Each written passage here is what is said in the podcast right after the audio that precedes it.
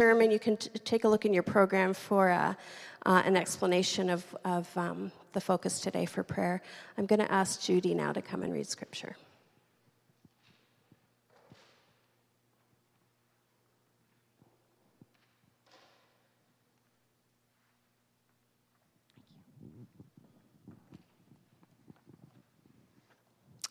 This morning I'm reading from the second book of the Apostle Luke, from the book of Acts. In my former book, Theophilus, I wrote about all that Jesus began to do and to teach until the day he was taken up to heaven, after giving instructions through the Holy Spirit to the apostles he had chosen. After his suffering, he presented himself to them and gave many convincing proofs that he was alive. He appeared to them over a period of 40 days and spoke about the kingdom of God.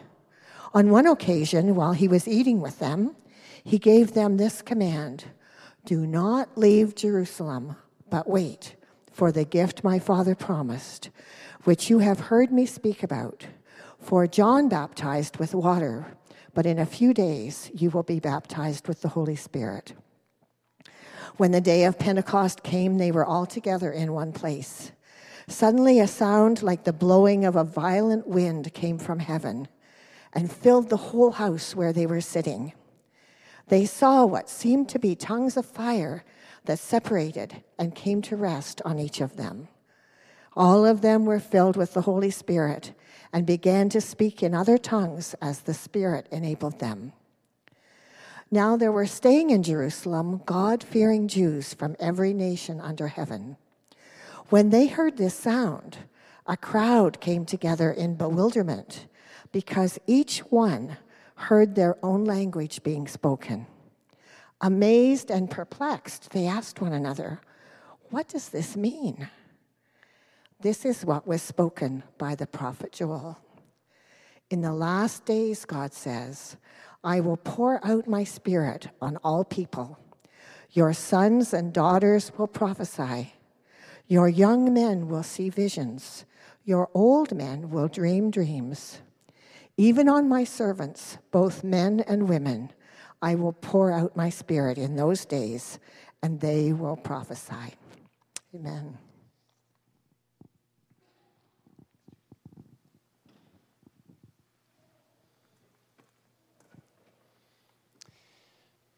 Every television episode begins the same way previously on, and then the title of the show you're watching. And then you begin to watch about a 30 second montage of clips from the, the previous week's episode, and sometimes they need to go back a few episodes, maybe even the previous season, to remind you of what's going on and, and what the different plot, lights, plot lines are going on there. Well, I need to do a little of the same thing this morning, so a 30 second review of where we've been so far this month. A couple of weeks ago, Graham introduced us to the series of place by talking about the promised land.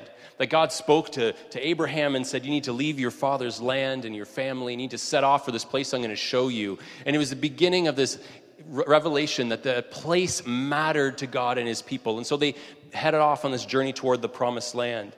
And once they got there, God began to call them to something else, the task of building a temple. And so the people built this magnificent temple for him. And, and there was a place within that temple, this holy place where God's presence would come and would dwell. And, and the people began to see that this is where God's presence was. But then, as that temple was destroyed and then rebuilt again, Jesus' disciples drew his attention to it and said, Look at this magnificent place. And Jesus dismissed it. He said, Well, it's going to be torn down and, and I'll raise it up again in three days from now. And, and he kind of dismissed the significance of this temple. And what we talked about last week was how the reason that he did that is that his body has become this new temple, that, that his body was destroyed and raised again, and that that was the temple now, the place where, where God's Spirit was. And we talked about how, how Paul took this understanding and, and taught the New Testament church about the significance of what that means for them. In 1 Corinthians 3:16, he asks this kind of rhetorical question to the Corinthians. Don't you know that you yourselves are God's temple and that God's spirit dwells in your midst? Now, Paul tells us that God's presence, it's not in a tent, it's not in a tabernacle, it's not in a most holy place behind a curtain in a temple, but it's right smack dab in the midst of God's people. Well, in this morning's reading, we find ourselves looking on as Jesus' closest followers catch the first glimpse of what it looks like for God's Spirit to be dwelling in their midst. Now, the book of Acts continues some previous writing done for a man named Theophilus you recognize that name and you probably thought like well who is that? What does that have to do with anything? Well in the ancient uh, in, that, in those years basically sometimes if someone wanted to have their writing kind of distributed they would need to find someone who had the wealth or the means to be able to, to copy their work and distribute them. And so theophilus was that person and basically luke said okay i'll do this for you and you can help spread this this world this account of jesus life around. So in case you thought the bible was ad free it isn't I would like to suggest that Theophilus has made the most important advertising decision ever. Here we are 2,000 years from now, and we're still hearing his name read, right? Got his name in the Bible for sponsoring Luke's writing. Well, Luke begins this version, the second volume, with a similar kind of previously on. He starts off and he says, All right, Theophilus, so you remember what I was talking about the first time around? All that Jesus began to do and teach until the day he was taken up into heaven, which is kind of a strange thing to say. All that he began to do. But isn't Jesus' role in this story finished? I mean, that's how volume one ended. Volume one ended with the disciples, you know, celebrating. They're filled with joy. They're praising God. But Jesus had just disappeared from their midst. He had like ascended into heaven. But just before he left, he said this I am going to send what my Father has promised. But stay in the city until you have been clothed with power from on high. That's how he ends his first volume. So if you're reading this, the Gospel of Luke, that's how it ends. And who knows how long it was before he eventually got around to writing volume two, and that got circulated around. But there's this kind of cliffhanger ending. Well, Melissa and I and Owen have started watching this new show recently called The Crossing. It's about these people who wash up on a beach and apparently they're from the future. Anyways, we're like three episodes in, and then I heard from my sister in law last week that they've canceled the next season. It's over after this season. I'm like, well, what? Like, it's over? I'm never going to find out what's going to happen. There's no possible way that they can wrap it up this quickly. But the book of Acts was likely written in the 60s, so like 30 years after Jesus' death and resurrection. So Theophilus was well aware that the series known as Christianity was already well into its second season. So Luke's writing was a little behind. So 30 years after the fact, Christianity was growing and spreading, but the story needed to be told. And so Luke begins in Acts chapter 1, verse 4 to 5. Let me just reread a couple of those verses. He talks about Jesus' instructions on one occasion while he was eating with them. He gave them this command Do not leave Jerusalem, but wait for the gift my Father promised, which you have heard me speak about. For John baptized with water, but in a few days you will be baptized with the Holy Spirit. Last Sunday, after our service, we celebrated water baptism with a couple of members of our community.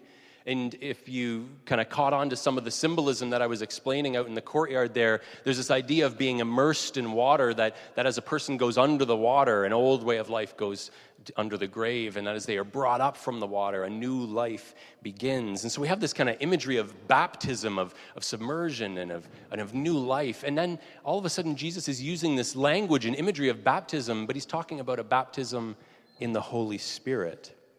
What does that mean? Well, he went on to say, You will receive power when the Holy Spirit comes on you, and you will be my witnesses in Jerusalem and in all Judea and Samaria and to the ends of the earth. At Jesus' own baptism, God the Father spoke these words of affirmation. And we reminded ourselves last week about how the words of, that God spoke over Jesus at his baptism, they echo in our own baptism, that we are accepted and embraced and affirmed by the Father. But then this, this spirit baptism is something different. The words that, and the language around this are language of power. These two repeated words at the end of Luke's gospel, at the beginning of Acts, are promise and power, bridging the gap between what Jesus began and what he would continue to do through the Holy Spirit. And I want to show you a picture up on the screen, see if you can see what this is a picture of. Now, I know what you're thinking. I can't see anything. This is a terrible shot. But the reason it's hard to see is because I took this uh, in the midst of that crazy windstorm two weeks ago in Zehrs. I was shopping for groceries, and I was at the back of the store, and all of a sudden the power cuts. And then the, the reserve power kind of started coming up, and then it died. And it's pitch black. And I'm at the back of the grocery store saying, like, this is cool, right? And you're expecting it to come on, so everyone's just kind of standing there, and it didn't come on. and the power didn't come back on. And then all of a sudden, you see these little lights. Everyone taking their phone out, and they're using their little flashlights, and they're going along the shelf, and they're like picking their things. They just continue shopping. I'm like, oh, I can do the same thing. So I'm like doing my shopping, pitch black. You can barely see anyone in the store. It was awesome. Eventually, this guy kind of comes up to me. He's like this, and he's like, he's like, you need to leave. Like, you need to go out of the store now. The, the checkouts have some reserve power. It was this crazy windstorm. And if you can remember, just again, just two weeks ago, think about the sound if you were driving or, or in your house, the sound of the wind beating up against the side of your house. So just keep that sound in mind because Acts chapter 2 begins with the same kind of imagery. Suddenly, a sound like the blowing of a violent wind came from heaven and filled the whole house where they were sitting. And so here we have the followers of Jesus. They're gathered in this house and they hear this wild sound like the wind we heard two weeks ago, but it's filling the room. It's not outside beating against the walls, it's filling the room they're in. Now, I've read this verse a hundred times, but I've never really noticed the word sitting. It filled the house where they were sitting. And I was thinking, well, maybe that's a sign that they weren't exactly waiting with bated breath. Does someone ever make a promise to you and not fulfill it? Or maybe take a really long time to fulfill the promise. Last week, uh, Jude's cousin showed up at the door and he, he gave him an, an old skateboard he found around the house, and he also gave him $5 because like two years ago he made a bet and uh, that Jude couldn't do something, and Jude did it. I think it was something to do with a volleyball game, and then he said, "Okay, I owe you five bucks." Well, for the last two years, every time Jude sees him, he's like, "Where's my five dollars?" But he's never brought it to him. So two weeks ago, he brought over this five dollars. Finally, here I'm coming through on my promise. Well, there's maybe a little bit of that sense because Jesus said, Stay, wait, stay here. I'm going to send this gift my Father has promised you. And so, after Jesus disappears for their sight, they're gathering. And I imagine the first day they're standing. That they're standing up there. They're like, oh, here it comes. Something's coming. And maybe the second day they're standing. That's how I've always pictured it. But 10 days go by and they're sitting. They're just like on the floor. They're like, whatever. Like, is this seriously going to come? So they're sitting in this house, and all of a sudden, this sound, like this blowing of this violent wind, starts whipping around. Those 10 days must have felt like two years. But then suddenly, all of them were filled with the Holy Spirit and began to speak in other tongues as the Spirit enabled them. Now, we showed some pictures earlier of our youth hanging out at uh, the camping weekend where they're at. So they're at a place called um, Braeside Camp. Uh, the camp itself, Pitch and Praise, is uh, sponsored by the Evangelical Missionary Church. Um, the place where they meet is actually a Pentecostal camp. This is a picture of it there. And the Pentecostal church is kind of where I, my faith kind of came to life in high school and some of my early experiences growing in faith. And so this would have been a place that our youth group would have made a trip to. And so I want to tell you a story this morning that I've never told our church before. So we got on a bus, and our youth group went down to this church, to this church camp. And uh, we're there. And I'm, again, relatively new to this world of Pentecostal like worship and, and, and stuff. And so I, had, I was familiar with the experiences that other people were having, but I kind of felt like a little bit of an outsider. And so we were in this camp environment. It's this big hall, and look, kind of looks like a church, basically. And, you know, there's some incredible times of worship together. And, and then at the end of the service, a speaker is up there at the front and he says, he, he, begins to talk about this experience of, of being baptized in the Spirit, the same experience that these first century believers had. And he, he talks about this experience of speaking in tongues or other languages. And I knew that people did this. I attended a church where, where this happened to people, so I knew it happened, but I was like, well, it's never going to happen to me. So we're in the service, and this preacher gets up there, and he says at the end of the service, he says, now I want to invite you to come to the front. And, and he's like, and as soon, I'm telling you that as soon as you get up to the front of this building, you will begin to speak in these other languages. And I'm just like, this guy has got to be kidding me. And he's like, as soon as he, he said, it might even happen on the way up the aisle. But I guarantee you that if you come up to the front of this place, you are going to experience this baptism of the Holy Spirit. So people began walking to the front, and I got up and walked too. I walked right out the back door. And I was like pacing around outside, and I was praying something, probably like, God, what the heck's the matter with these people? How did I get myself stuck with them? Like, it was, I was upset and annoyed, and I was like, who the heck does this guy think he is? And then this girl came up to me. You might know her. Her name's Melissa. She, uh, she's like, what's, this, what's your problem? I'm, I'm paraphrasing, but I'm paraphrasing probably to, to help her. Anyway, she said, What's your problem? I'm just like, What do you mean? I'm like, This guy's a joke. Like, he's in there saying that, like, as soon as I walk down an aisle, I'm to have this, like, ecstatic experience. Like, what a joke. And she says, like, well, I'll guarantee you, like, with an attitude like that, you're never going to have an experience like this. And she kind of walked away in a huff. And I was like, all right. I said, I'll prove to you what a kook this guy is. I'm going to walk in there, I'm going to walk up to the front, and nothing's going to happen to me.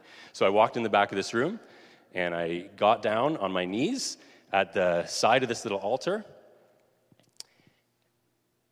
And I was overwhelmed with the presence of the Spirit of God and began speaking in this language that I had certainly never known.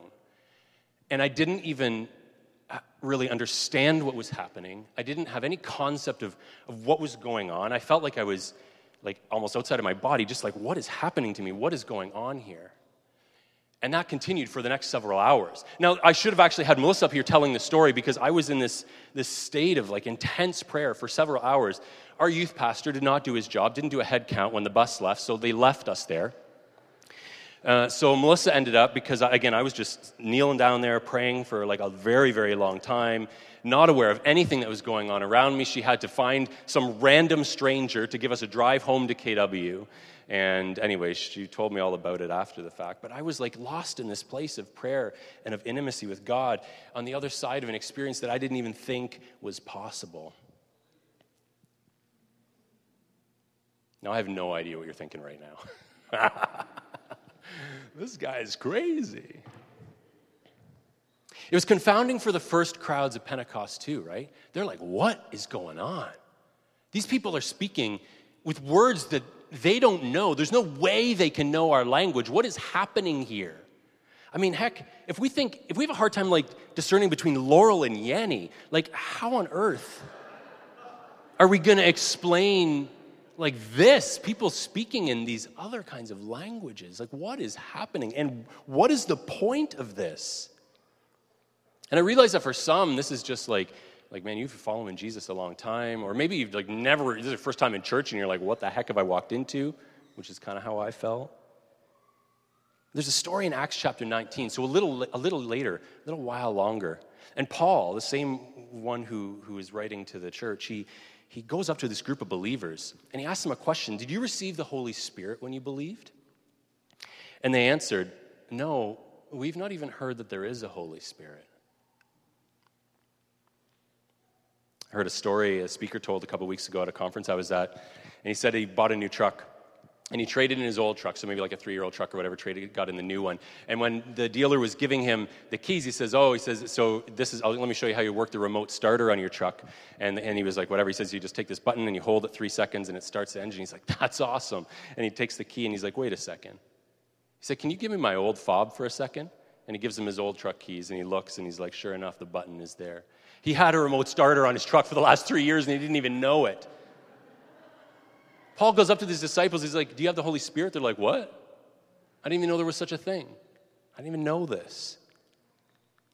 Paul places hands on them. The Holy Spirit came on them, and they spoke in tongues and prophesied. So I was listening to a conversation on a podcast this week, and these people were, ex- were talking about this experience of tongues. And one of them had this really interesting comment to say, so I, I, I wrote it down. Her name's Hillary McBride. She writes that language is a construct. Language is created by mankind, and it limits our experience of our spirituality when we try to funnel experience through language.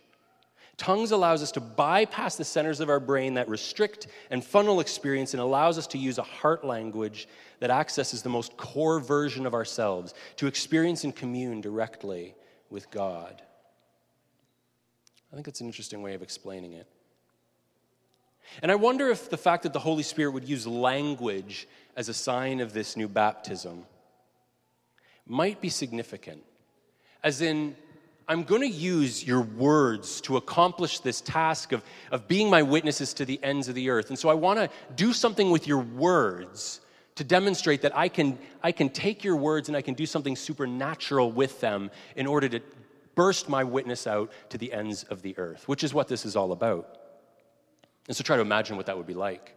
What if the conversations you had with your coworkers, with your neighbors, with your family members changed? What if there was power there? What if it wasn't just your words speaking, but what if God was speaking through you? What if you felt like the words you were speaking weren't just your own, but they came from some deeper and truer place? What if in your praying, your words were drawn from a deeper well and the Spirit was helping you pray from a deeper part of you? what is all this? What is going on? Well, Peter, in one of the most remarkable communication moments in world history, this is a fisherman, not a theologian, not a trained orator. This happens, and all the crowds are gathering around saying, What's going on? And he stands up and on the spot provides an explanation for what's happening. He says, In the last days, God says, I will pour out my spirit on all people. Your sons and daughters will prophesy. Your young men will see visions. Your old men will dream dreams. Even on my servants, both men and women, I will pour out my spirits in those days, and they will prophesy. He said, This is for everyone. This is not just an experience for a few of us hanging out in an upper room here, but this is an experience for everyone because in the last days, God is going to pour out his spirit on all of us.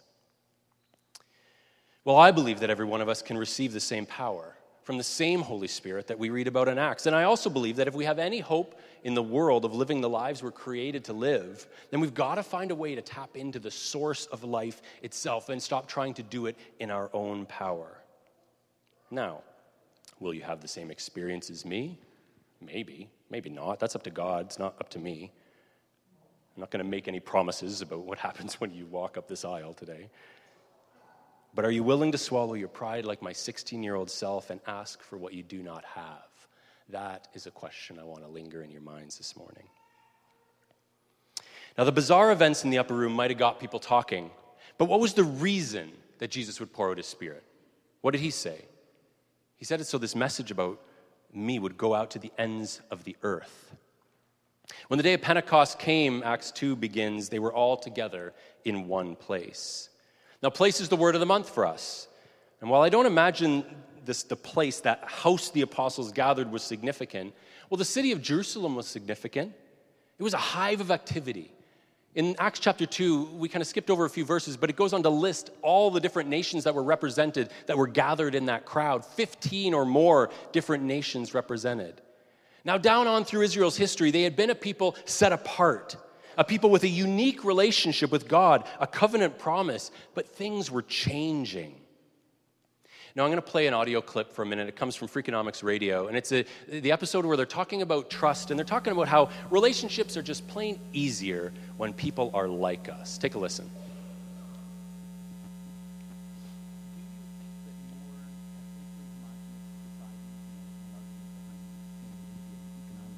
Okay, something's muted. Try this one again.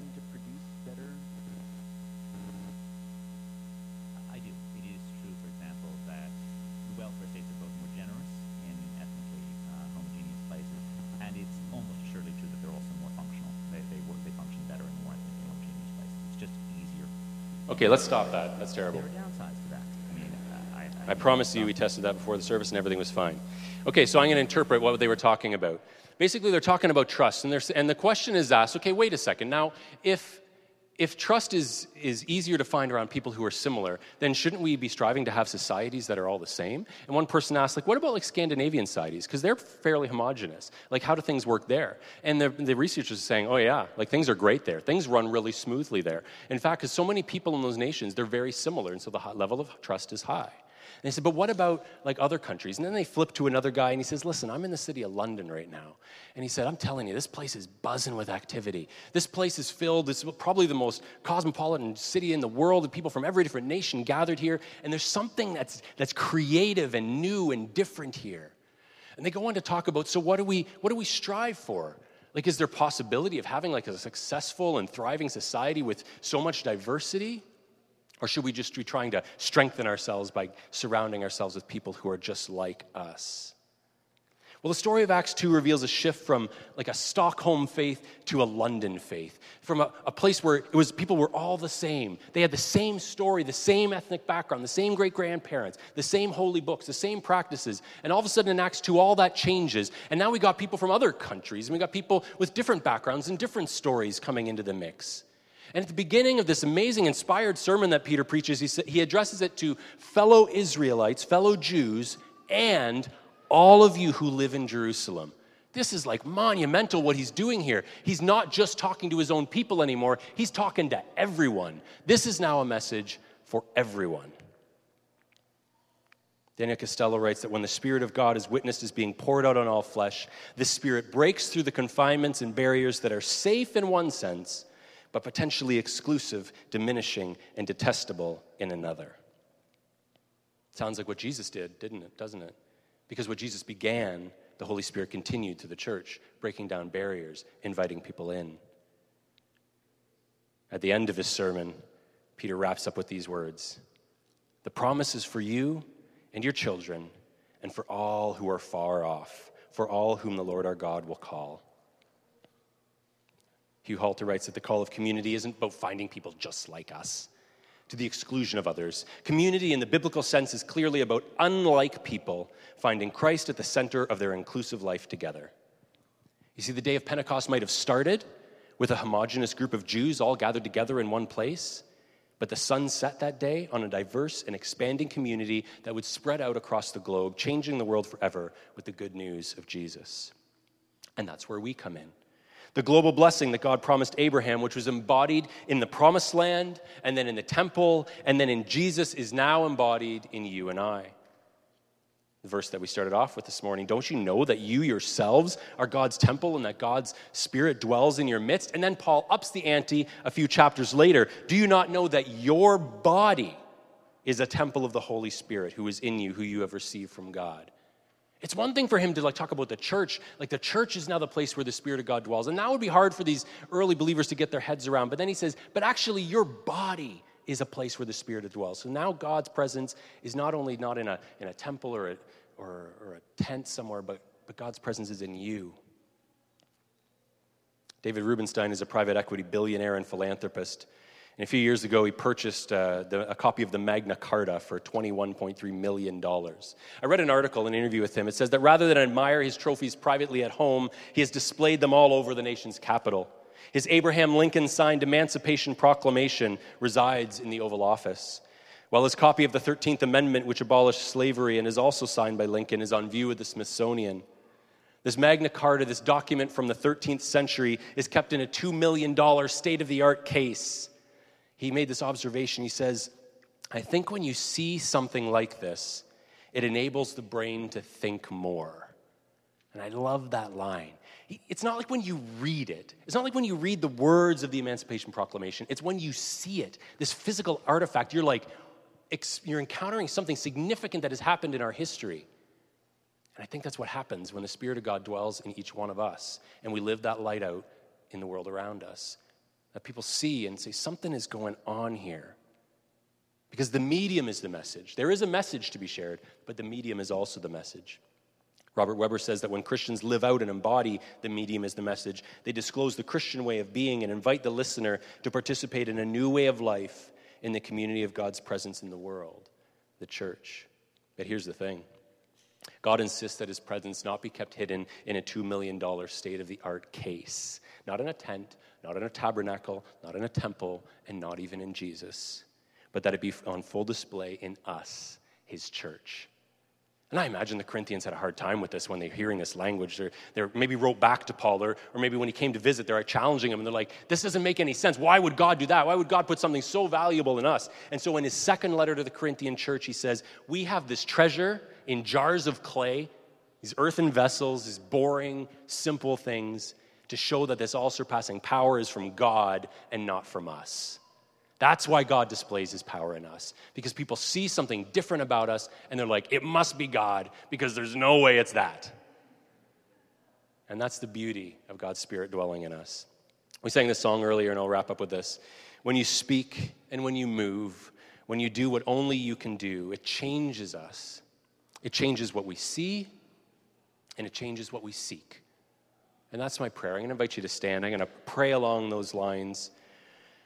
I want to pray that on this Pentecost Sunday 2018 that, that we too may know the power of the Holy Spirit. And may the power that God displays in us change us. And may it inspire change in those around us. God, this is our prayer we read a story like this, we turn the pages back 2,000 years, and, and we can go, wow, great that that happened to them. But we believe that the promise that was for them was not only for them, but it was for their children and their children's children, and for all who are far off, for all for whom the Lord would call. And that includes us in this place today. All of us invited to be part of the revelation of your kingdom in our world today. God, we are grateful for this, and we ask that you would do these things in us, that you would move in our lives, and that you would change what we see, that you would change what we seek, that you would send us out in these jars of clay to demonstrate your power at work in us, changing us and changing the world around us.